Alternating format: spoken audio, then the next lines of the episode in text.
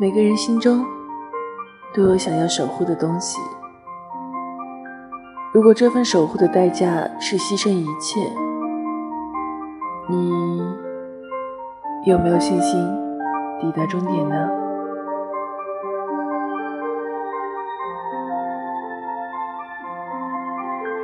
读完这段，让我想起了《大鱼海棠》里面的那个那个小哥哥，我忘了他叫什么，但是好像只有他做到了呢。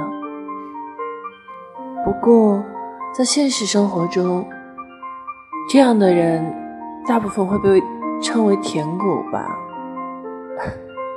好吧，可能是我不太理解。嗯，那这期节目就录成这样了。感谢宝宝们的收听，这里是杠子归期，依然爱你们哟。